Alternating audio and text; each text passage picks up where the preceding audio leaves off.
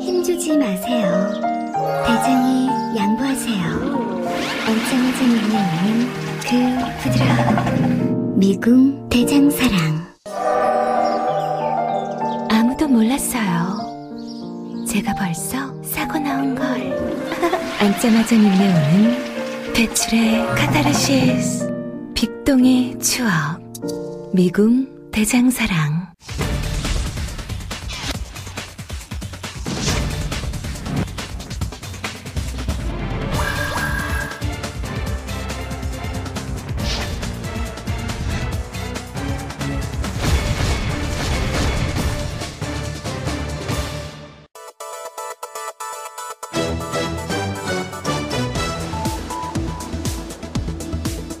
결국 세금주도 성장으로 가는 것인가? 자해극으로 흘러가는 소득주도 구하기. 정부가 추진하는 소득주도 성장 정책에 대한 보수 언론의 비판 수위가 도를 넘고 있습니다. 말 잘 듣는 통계청장 앉혀서 통계를 조작하고 국민의 눈과 귀를 가리려는 것이 아니냐. 문재인표 통계로 국민을 호도하려고 하는 게 아니냐. 이런 야권의 주장을 여과 없이 그대로 보도하고 있습니다. 그렇지만 통계는 통계법에 따라서 엄격하게 관리하고 있습니다. 이 통계법을 어기면 말이죠. 삼 년 이하의 징역 또는 천만 원 이하의 벌금에 처해집니다. 강력한 처벌 규정이 있다는 것입니다. 최근 언론 보도로 다소 혼란스럽기는 하지만 분명한 사실은 소득주도 성장 정책이야말로 국민 가계소득을 늘릴 수 있는 정책적 대안이라는 겁니다. 오십 년 동안 이어진 수출 대기업 위주의 경제정책, 이것을 바꿔야 우리 경제의 새로운 활로, 그 가능성이 열립니다. 팔월 이십구일 수요일 이슈파이터 출발합니다.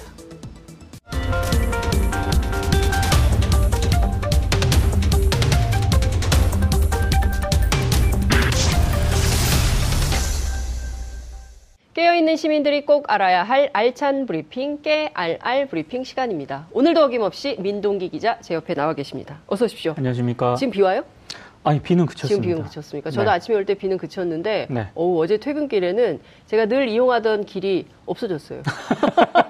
깜짝 놀랐습니다. 어, 저녁 퇴근길이었는데 어, 정말 비 피해 만전을 기해야 될 것 같다는 생각이 좀 들었습니다. 길은 괜찮아요? 저는 그 예. 어제 저녁에 예. 흔히 말하는 그 집중호우가 쏟아진 그 시각에 예. 성산대교를 건너고 있었거든요. 비가 퍼붓던 그 시각. 퍼붓던 바, 그 시각에. 바로 그 시각에. 야. 아, 근데 정말 무섭더라고요. 무서워요. 예. 왜냐하면 한강과 다리가 별로 구분이 안 되고 그러니까요. 또 어둑어둑하니까. 네. 네. 어제 신촌 사진, 신문 언론 보도에 나온 사진 보니까 어마어마하던데요. 네. 네. 어, 오늘도 또 집중호우가 예고가 되고 그렇죠. 있어서 경기북부 지역에 네. 네, 특히 이슈파이터 애청자 여러분들께서는 저희가 드리는 수많은 정보에 귀를 쫑긋 세우시고 어, 비 피해 대비하시면 좋겠다는 말씀 좀 드리겠습니다. 자, 첫 번째 키워드 보겠습니다. 공권력의 정당성입니다. 공권력의 정당성. 좀 중요해 보이긴 하는데 이 핵심은 아 쌍용차 파업 얘기군요. 그렇습니다. 이게 경찰청 진상조사위원회 결과가 어제 발표가 됐죠. 그렇습니다. 예. 이명박 정부 당시 경찰의 쌍용차 그 평택공장 노조 진압 사건을 지금까지 조사를 해왔었는데요. 네. 당시 그 지휘 계통을 무시한 경찰의 행사 그 결정 그리고 음. 과잉 진압 사실을 확인했다고 공식적으로 발표를 했습니다. 네. 아, 무력 진압하라는 그 지시가 네. 이명박 정부 청와대에 의해서 최종 승인이 됐고요. 음. 그리고 조현호 당시 그 경기지방경찰청장이 네.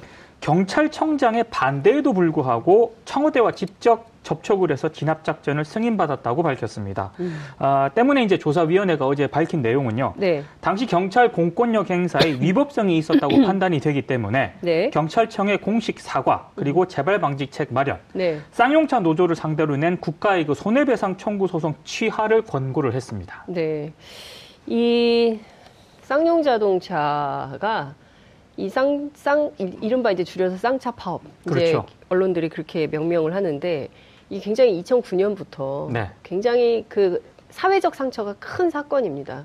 우리 사회에 큰 트라우마로 남았죠. 어마어마한 트라우마로 남기. 네. 그러니까 용산 참사하고 더불어서 쌍용차 파업, 그 다음에 이거 해고자 복직 과정에서 벌어졌던 수많은 이 얼마나 많은 사람들이 돌아가셨습니까? 네. 예, 이런 것들을 생각하면 조현호. 경기청장, 네. 이분의 책임을 명쾌 어려운 이, 이런 상황인 것 같습니다.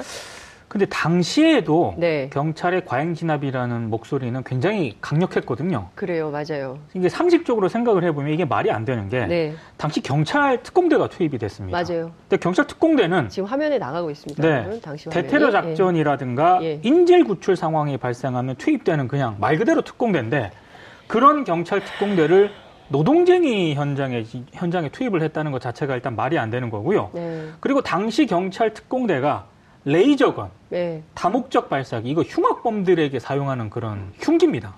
네, 경찰의 어떤 예. 어, 자구책으로의 일환으로 나오는 건데, 예. 근데 이런 무기까지 사용을 해서 예. 쌍용차 노조원들을 진압했다. 이게 좀 상당히 문제가 심각했고요. 네. 또 하나는 헬기를 동원을 했는데 네. 공중에서 이급 발암 물질이 포함된 최루액을 뿌렸습니다. 지금 저 지금 저 쏟아지는 저것이죠. 바로 저겁니다. 네. 예. 이걸 뿌렸기 때문에 어, 당시에도 이건 굉장히 너무 강력한 과잉 진압이다라는 예. 비판이 제기가 됐습니다만, 네. 예, 그때 당시에도 어, 이명박 정부를 비롯한 경찰이 이런 비판 목소리에 별로 귀를 기울이지 않았고요. 네. 사실상 그때부터 이건 공권력 테러라는 그런 지적이 나왔습니다. 근데 네. 이번에 이걸 그 조사위원회가 공식적으로 확인을 해준 그런 셈입니다. 그 어마어마한 사건이었죠. 그렇죠. 예, 어마어마한 사건이고 지금 조사한 내용을 보면 조현호 청장이 자기가 현장을 잘 알기 때문에 네. 직접 청와대에 전화해가지고 본인이 다 하겠다라고 했다는 거 아니에요? 책임지겠다? 경찰청장 보고 체계를 뛰어넘었습니다. 보고 체계 뛰어넘어서 경찰청장 네. 제끼고 그렇습니다. 본인이 직접 청와대에 전화해가지고 네. 이명박 전 대통령께서 친히 네. 그 위험해 보이는데 잘할 수 있겠냐고 하니까 걱정 마시라 하고 했다는 거 아니겠어요? 그 작전을? 그렇죠. 하, 이런 게 정당화될 수 있습니까? 사실 저는 이 그 경찰의 과잉 진압 이것도 네. 굉장히 문제지만 네. 어, 이거를 보고 개통 없이 뛰어넘었는데도 불구하고 조윤호 당시 그 경기지방경찰청장은 네. 승승장구하지 않았습니까? 그러니까요. 예, 네. 이러는 것도 굉장히 문제고요. 네. 그리고 당시 경찰이 인터넷 대응팀까지 만들어가지고 네. 쌍용차 노조원들의 폭력성을 부각하는 음. 그런 댓글 공작까지 벌였다는 게 이번에 또 확인이 됐는데요. 맞습니다. 아, 이거는 굉장히 좀 제가 봤을 때 예. 지금 공소시효가 지나서 형사처벌이 어렵다라는 그런 입장인데 음. 아무리 그 공소시효가 지났다 하더라도 경찰의 그 공권력의 위법성이 확인이 됐기 때문에 이거는 다시 재조사해야죠. 재조사를 해서요. 이건 분명히 문제점을 좀 예. 짚고 넘어가야 될 것 같습니다. 제가 몇 주 전에 조현호 청장 지나가 봤습니다. 아, 예, 서울 시내 한 복판에서 네네. 어떤 중식당, 네. 예, 서울 시내 한복판에 광화문에 있는 한 중식당에서 왠지 거기 알 것 같은데요? 예, 옆자리에 우연히 앉게 됐어요. 네. 목소리가 크셔가지고 목소리가... 하는 얘기가 다 들립니다. 아하. 그래서 또 받아 적었더니 네. 자꾸 쳐다봐요. 아. 저 사람은 누굴까? 네네네. 근데 그 제가 보기에 그때 쌍용자동차 해고자들 지금도 복직이 안 돼가지고 그렇죠. 거리에서 삼보일배 하고 있습니다. 지금 복지가 안 된 해고자가 예. 백십구 명에 달하고요. 해고자와 가족까지 포함해서 지금까지 스스로 목숨을 끊은 사람이 삼십 명입니다. 한 사업장에서 그렇습니다. 한 사업장에서 이 수많은 노동자들이 같이 싸움을 하고 그리고 어, 부당해고를 당하고 네. 해고자 복직이 이천구 년이면 이제 십 년이 다 돼가요. 십 년이 네. 넘도록 회사에서 복직이 안 되고 그렇죠. 그럼 당연히 가정은 어떻게 했습니까?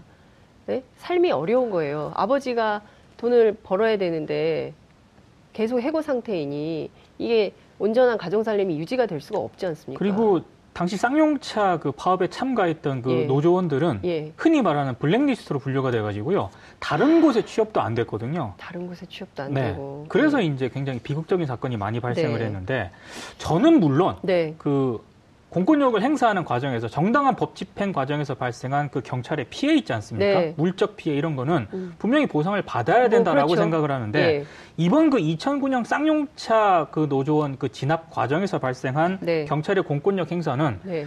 좀 총체적으로 문제가 있었다라는 게 이번 음. 조사위의 결정 아니겠습니까? 네. 이러면은 저는 경찰이 도의적인 차원에서 당시 쌍용차 노조를 비롯한 조합원들에게 사과를 해야 되는 거고요. 그렇죠. 그리고 지금 손배 소송을 계속 제기를 하고 있는데 그렇습니다. 이것 역시 취하하는 게 예. 저는 맞다고 생각을 합니다. 그 강정마을 같은 경우에는 네. 손배를 취하하면서 일정 정도의 화해 절차에 들어갔다는 그렇죠. 얘기를 제가 들은 바 있는데 네. 이번 경우도 그리고 굉장히 이효리 씨부터 해가지고 쌍용자 쌍용자동차 막 판매 같은 것도 돕자고 하고 그렇죠. 어, 얼마나 많은 또 연예인들이, 이게 굉장히 안타까운 사건이거든요. 네네. 그래서 그 손배소를 돕기 위해서 시민단체도 만들어지고 뭐 이러지 않았습니까? 그렇죠. 네, 노란봉투 운동 뭐 이런 것들도 있었는데. 네. 근데 이제 이게 아직도 해결이 안 되는데 어쨌든 경찰 내부에서 조사해서 밝힌 사건 아니에요. 그렇죠. 그러면 경찰 내부에서 이게 뭐 바깥에서 나온 것도 아니고 경찰 내부에서 진상조사를 통해서 확인된 내용이면 네. 그에 적합하는 절차를 시행하는 게 맞는 거 아닙니까? 그러니까 소송 조사위원회에서 조사한 것도 인정을 안 하는 건가요? 그러니까 소송 취하에 대해서는 네. 굉장히 난색을 보이고 있다고 하더라고요. 입장을 보니까 네. 아, 혹시 이제 보수단체나 이런 데서 네. 소송을 취하하면 네. 배임 혐의로 이제 다시 소송을 당할 수 있다 이런 점을 지금 고려를 하고 있다고 얘기를 하는데요. 저는 어, 조사위원회에서 이 정도까지 그 결과를 발표를 했다면, 네. 네. 경찰이 적절한 조치를 취하는 게 저는 온당한 조치라고 음. 봅니다. 그런데 조선동아는 왜 딴 얘기를 하는 겁니까? 그러니까 조선동아는 어떤 예. 그 조사위원회 결과 자체가 네. 탐탁지 않다고 생각을 하는 것 같고요. 아니 사실을 적시한 건 아닐 거 아니에요. 그렇죠. 예. 근데 뭐 이제 없는 사실을 지어낸 건 아닐 거 아니에요. 동아일보는 오늘 사설에서 뭐라고 그랬냐면 예. 아니 그 불법 파업, 네. 폭력 시위에 면죄부를 주면 음. 공권력 행사는 위축될 수밖에 없다라고 주장을 했고 네. 조선일보는 당시 그 진압 과정에서 경찰 백이십이 명이 다쳤다. 네. 경찰 헬기 등이 파손됐다라는 점을 강조를 했거든요. 음. 그러니까 저는 이런 부분에 대해서는 사실 네. 어, 정확한 진상조사를 해야 될 필요가 있다고 생각을 음. 합니다만 네.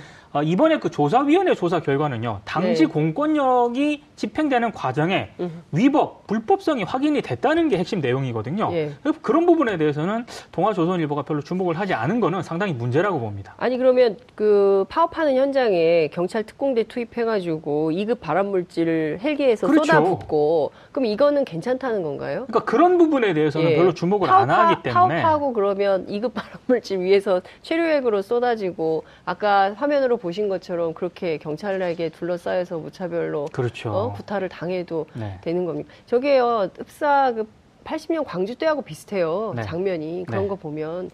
근데 이 무리한 공권력 집행에 대해서 어느 정도 우리 사회가 괜찮다고 용인할 것인가 이런 의미도 좀 있는 게 아닌가 싶습니다.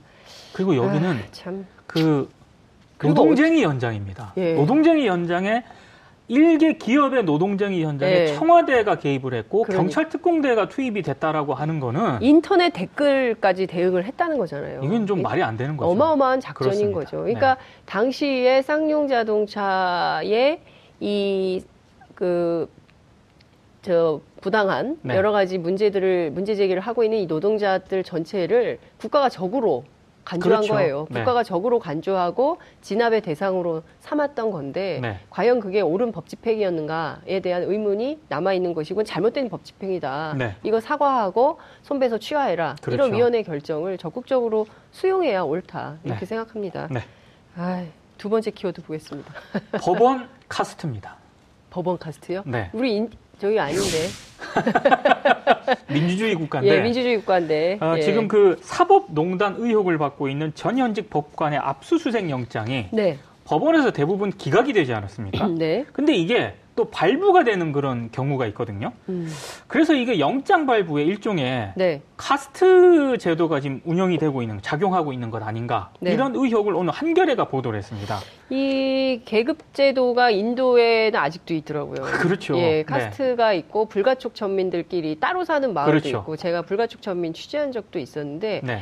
이분들은 그 마을에 그 카스트 계급에 따라서 제일 사람들이 더러워하는 일, 그러니까 이렇게 네. 화장실 청소, 뭐 네. 이런 거를 이제 불가촉 전민이 하는데 네. 제도적으로는 없어졌다고 하지만 관습적으로는 여전히 있는 거예요. 그렇죠. 우리 사법부가 이렇다는 거예요? 그러니까 지금 영장 발부 대상을 한겨레가 직접 확인을 아, 해보니까 꼼꼼히 따져보니까 세 네. 가지 정도로 분류가 됩니다. 아, 일단 첫 번째는 계급이. 전직 법관. 네. 전직입니다. 네, 전직. 네, 두 번째는 대법원 특별조사단의 조사 대상이었던 법관. 네. 세 번째는 일부 사법행정 담당자, 그러니까 재판을 담당하지 않는 비재판 담당자 등으로 네. 영장 발부 대상이 지극히 제한적으로 이제 발부가 됐다는 건데요. 이분들은 그러니까 낮은 계급인 거죠. 한겨레는 이제 그렇게 이제 비유를 구분을, 한 건데요. 구분을 한 거죠. 예. 어, 쉽게 말씀을 드리면 네. 만만한 사람들 대상으로 영장을 음. 발부했다 이런 얘기가 됩니다. 그러니까 전직들은 이미 법원 식구들이 아니니까. 법원 식구들도 에? 아닌데다가 예. 그리고 이미 그 영장 발부된 사람들은 예. 그 대법원 내부에서도요. 법원 내부에서도 워낙 그 사법농단 대상자로 분류를 했던 그런 인물들이라는 음. 거죠. 그러다 보니까 아, 이 정도는 발부를 해도 되겠다. 음. 이런 판단을 한 게 아니냐고 지금 한겨레가 의혹을 제기를 했는데 네. 실제로 그 기각된 판사들 몇 명 있지 않습니까? 네, 네. 이분들을 살펴보면 예. 딱 드러납니다. 음. 삼십여 명의 다른 그 현직 판사가 영장이 모두 기각이 되는데요. 네. 특징이 있습니다. 음, 어떤 겁니까? 전현직 최고위 법관, 네. 이를테면 양승태 대법원장이라든가 예. 뭐 박병대 대법관 이런 분들 예. 다 기각됐습니다. 임종원 차장은 법원행정처 차장이어서 차장이고 처장까지는 기각이 되고 그렇습니다. 차장은 발부가 됐군요. 그, 그렇습니다. 아, 여기서 또 카스트가 나뉘는 겁니까? 그 카스트가 나뉜다고 지금 볼 수밖에 없는 예. 거고요. 그리고 대법원 재판연구관실이라든가 네. 주심대법관실 등 핵심 부서에 있는 분들은 네. 또 영장이 대부분 기각이 됩니다. 사실 그 연구관들이 있지 않습니까? 네, 이 네, 연구관들이 네. 대법원 재판의 사건 분석이라든가 이 판결문을 직접 작성을 하거든요. 네. 실무를 담당하기 때문에 사법농단 의혹을 지금 음. 조사를 하려는 검찰 입장에서는 여기 반드시 압수수색을 해야 됩니다. 그런데 음. 압수수색이 모두 기각이 됐습니다. 이렇게 된다면 저희가 이제 계속 강조를 하고 있습니다만 어, 양승태 대법원하고 김명수 대법원은 달라야 되지 않겠습니까? 그렇죠. 근데 김명수 대법원에서조차 이런 언론이, 언론이 명명하기를 카스트가 있다. 네. 그래서 분석을 해보니까 이른바 지금 안방, 법, 그 법원 안방에 대해서는 절대 못 들어와. 이렇게 딱 통제를 하고 그러니까 이너서클은 예, 이너서클은 확실히 보호를 하는 거죠. 기각을 하면서 보호를 하고 네. 그 밖에 좀 사회적으로 문제가 좀 되고 있고 네. 그리고 국민적 지탄을 받고 있으니까 이 정도는 좀 걸러내도 돼. 그렇죠. 이런 사람들은 다 영장을 발부하고 네. 이런 거 아닙니까? 그렇습니다. 하... 저는 나빠. 어, 김명수 지금 이 사법부 체제에서요. 예. 젊은 판사들, 젊은 법조인들이 있지 않습니까? 왜 이러는 뭐 거냐라고 아, 정말 이제는 예. 강하게 목소리를 내야 할 때가 아닌가라는 생각이 좀 듭니다. 답답합니다. 네. 자, 다음 키워드 보겠습니다. 김성태 원내대표의 실수입니다. 실수했어요? 어, 어제 텔레비전 토론에 어제 제이티비씨 나왔던데. 긴급 토론에 나왔는데 예. 그 최저임금과 관련해 가지고요. 네. 어, 발언을 하면서 김성태 원내대표가 굉장히 문재인 정부의 최저임금 정책을 비판을 했거든요. 네. 근데 지금 삭제된 기사를 언급을 하면서 음. 어, 문재인 정부 최저임금 정책을 비판을 한 것이 네. 지금 논란이 되고 있습니다. 어떤 기사죠?